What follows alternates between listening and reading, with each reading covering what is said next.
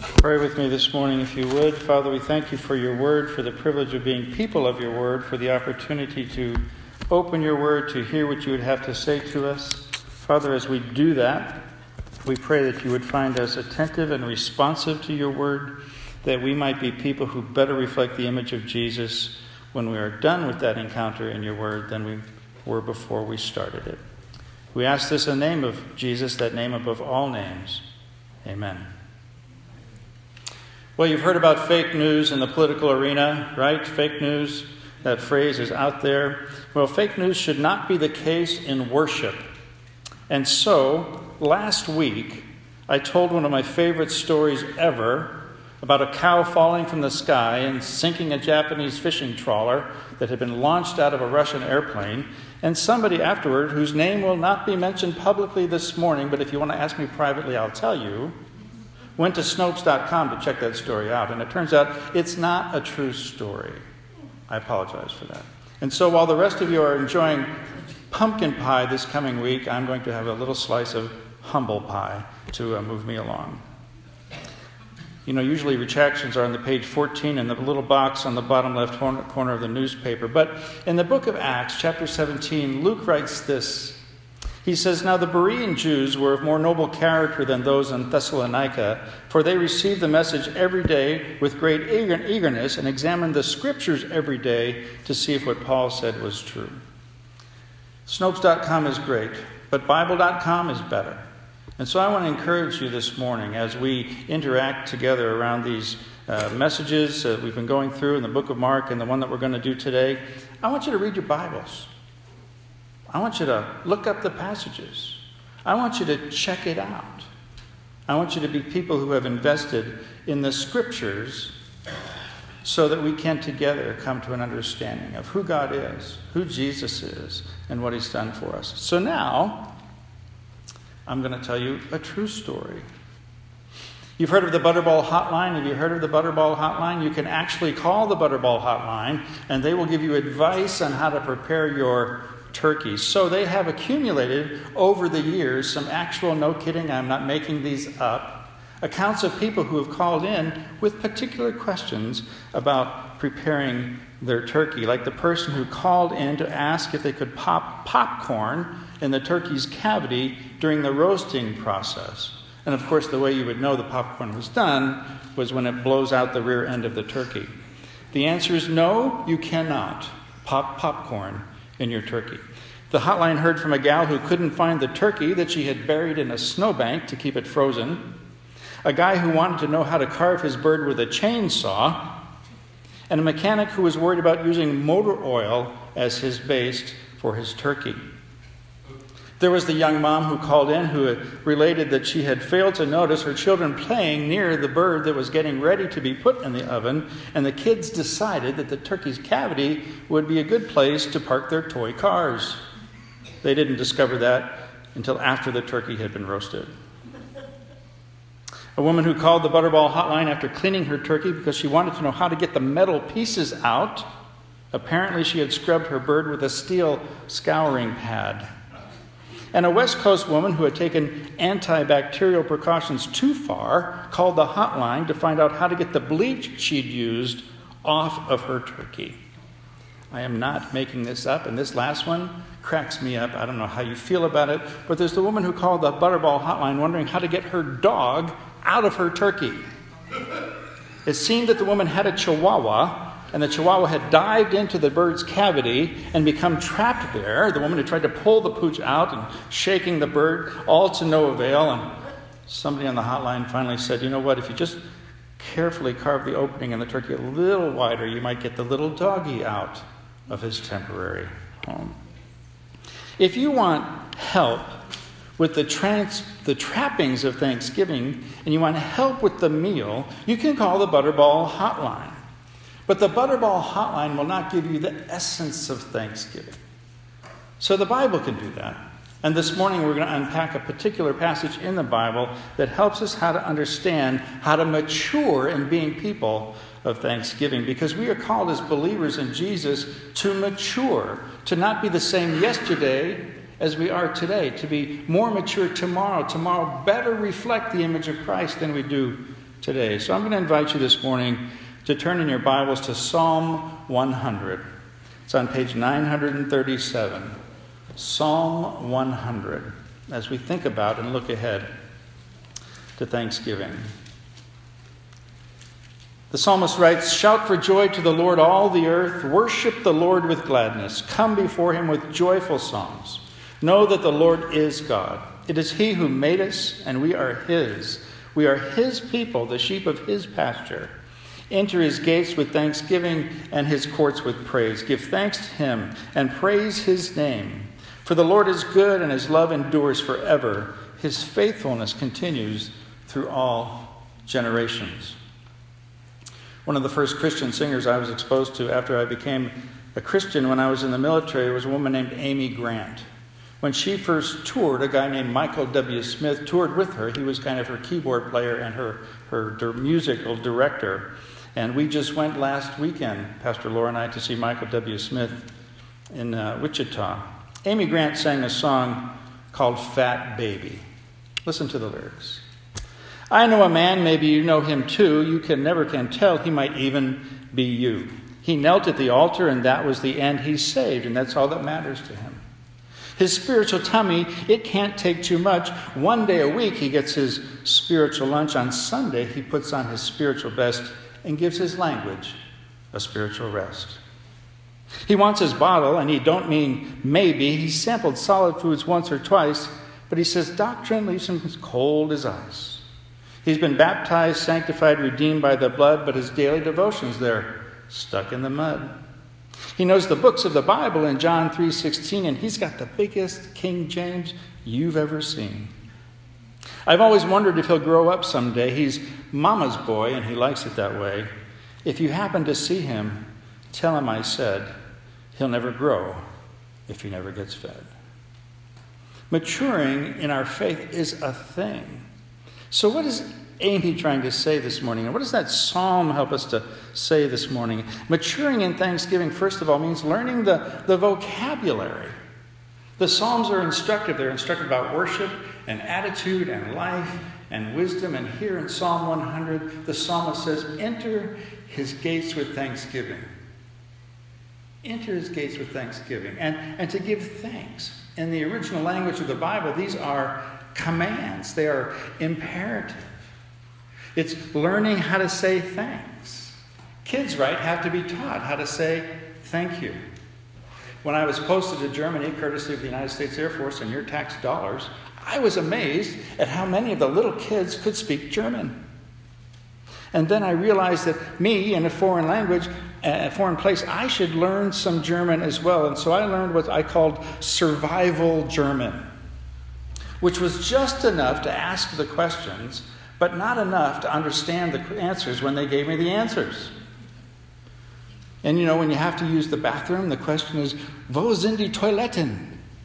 And if there's a complicated long answer, you're still stuck not knowing where the bathroom is because you didn't learn enough of the language to get the answers. I was hanging out with one of my folks in uh, Germany, and uh, he was telling the story about how he had cracked up some people in his local German bakery in his little village that he lived in because he had walked in and asked for Schweinbrotchen. Well, what he wanted was two loaves of bread, which in German is zwei Brotchen. But instead, what he asked for was Schweinbrotchen. And everybody in the bakery cracked up because Schweinbrotchen is pig bread. Nobody knew what pig bread was. He was slightly embarrassed and walked out without his two loaves of bread. See, we have to learn the vocabulary. Right? What did you do when your kids were little? They received a gift. You, you prompted them by saying, What do you say? So they would say, Thank you. So the first step is learning the vocabulary. Then maturing in thanksgiving means learning some basic categories of thanksgiving in this psalm, one of the basic, basic categories is that the Lord is good. James chapter 1 verse 17 says this. Every good and perfect gift is from above, coming down from the Father of heavenly lights, who does not change like shifting shadows. All good things come from God.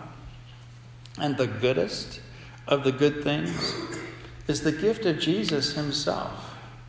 Now, it's not Advent season yet, although we are on the cusp of it. But man, we should be people who are continually readily grateful for the gift of Jesus, who came to pay the price for your sin and for my sin. God so loved the world that he gave his only begotten Son, that whosoever believes in him should not perish, but have everlasting life. All good things, good things come from God. Sometimes they're obvious. Sometimes they're not. Sometimes we have to look harder for God's fingerprints on those good things, but they are there. The good things, the people, the experiences we observe and perceive should automatically move us to thanksgiving. We should be a people Christians on this planet should be the most grateful people ever. Our eyes open to the recognition of the many ways that God has blessed us. And God is not only good, but He is persistent in His love. His love endures forever, it says. His faithfulness continues through all generations. This is an example of, in the Hebrew Bible in the Old Testament, what we call Hebrew parallelism where they repeat an idea for emphasis. He's good, He's gracious, He perseveres in His goodness to us. People of thanksgiving. But could you, right now, name something good that God has put in your life? Could you? This is not a rhetorical question. Could you? Yes. What would it be? My wife. Your wife. What else? Kids. Kids. What else? Grandkids. Mama? What else? Grandkids? I heard grandkids out there. What else? Health, food. You know what? If we if we pause to think about it for three and a half seconds, we can have this recognition that God is good and He has graciously gifted things to us and He is persistent in that love. But maturing in thanksgiving also means giving thanks in all things. 1 Thessalonians chapter 5 verse 18. Paul says, "Give thanks in all circumstances." Now, it's the rare Christian who gets there, and I have to confess to you that I am rarely there myself in the middle of perplexities and troubles and difficulties and trials. My first response is not thanksgiving. Laurel and Hardy, most of you remember Stan and Ollie, right? This is another fine mess you've gotten me into.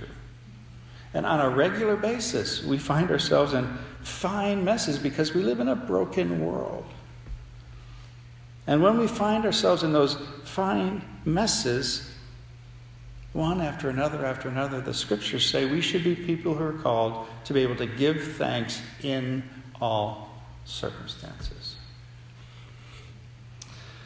Corrie ten Boom was a woman who was taken captive in World War II and sent to a concentration camp she wrote a book called The Hiding Place. If you've never read it, I strongly recommend that you pick it up and read it because it's her account of uh, how they got there and what happened while they were there. Her family was arrested because they were sheltering Jews from the Germans, from the Nazis.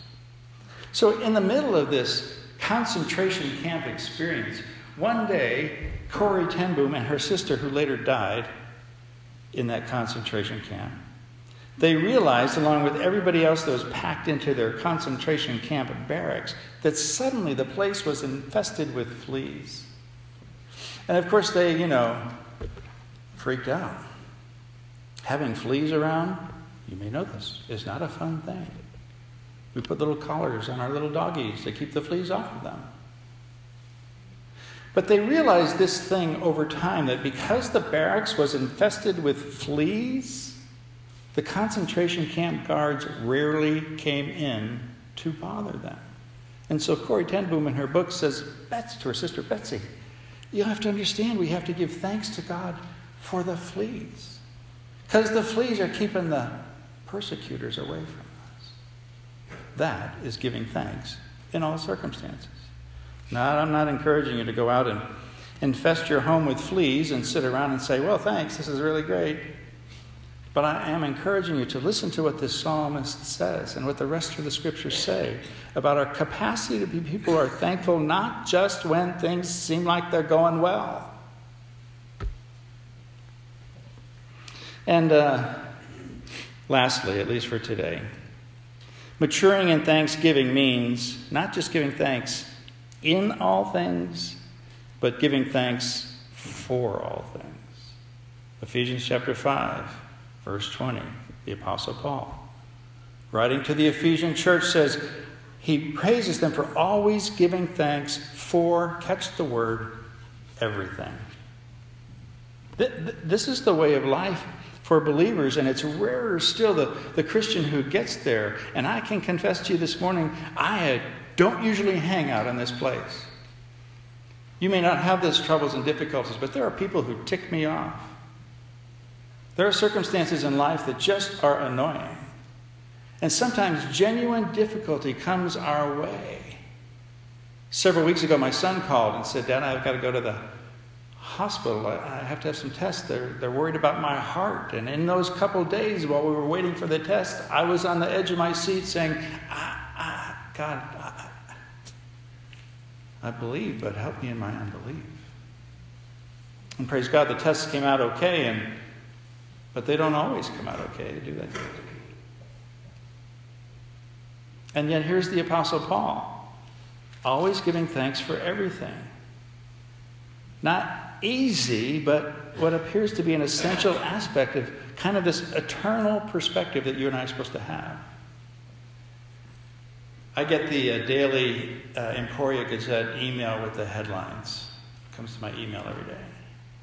And at the bottom of it is usually, right before the ads, at the bottom of it usually is the obituaries.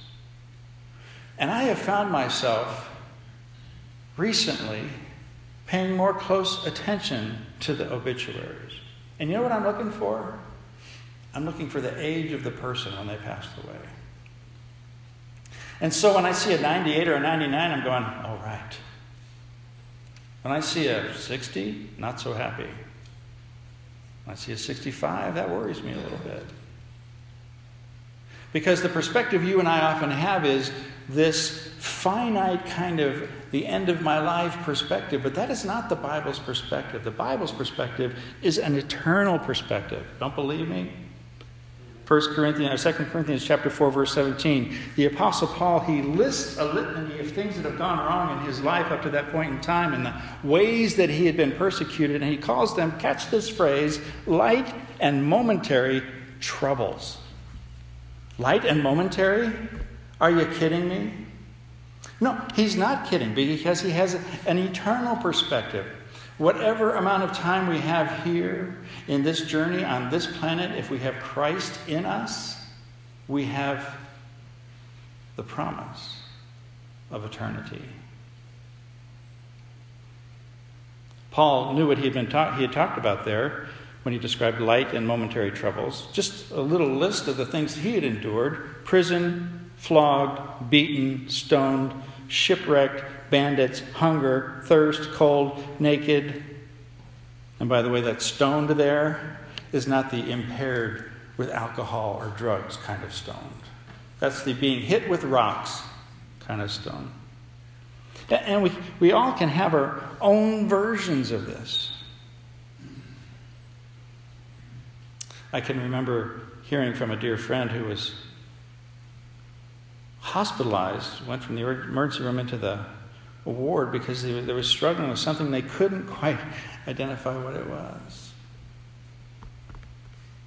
And I know that I am personally not at the place where I can give thanks for everything. But I know that it's the place where we're supposed to be. Why? Because in those moments of difficulty and trial and trouble, we get to watch God work in our lives. And find out at the end of our rope, that's where He is. And when we get to the end of the rope and we, we meet Him there, He says, You know, you could have hooked up with me at the beginning of the rope and traveled with me along the rope all the way, but here I am. 2 Corinthians chapter 12 verses 9 and 10, Jesus says, My power is made perfect in your weakness. And so, later on, the Apostle Paul says this That is why, catch the verb, I delight in weaknesses, insults, hardships, persecutions, difficulties, for when I am weak, then I am strong. In 2 Corinthians chapter 4, he says, all this all surpassing power is from God and not from us. We are hard pressed but not crushed, perplexed but not in despair, persecuted but not abandoned, struck down but not destroyed. Why can he say those things? He can say those things because he has this eternal perspective. That when all of our names are listed in the obituaries, and trust me, the statistics on death are one out of one. When all our names are listed in the obituaries, if we are in Christ, that is not the end. That's a transition to the place where we recognize this eternal perspective was genuine and has power in our lives. So, if all you want to do on Thursday is have a great turkey day, then call the Butterball Hotline. But if we really want to mature in our understanding of Thanksgiving, we need to listen to what God has said in His Word to us and reach in His power, not in our own strength, reach for that place where we can give thanks in all things and for all things. Join me in prayer.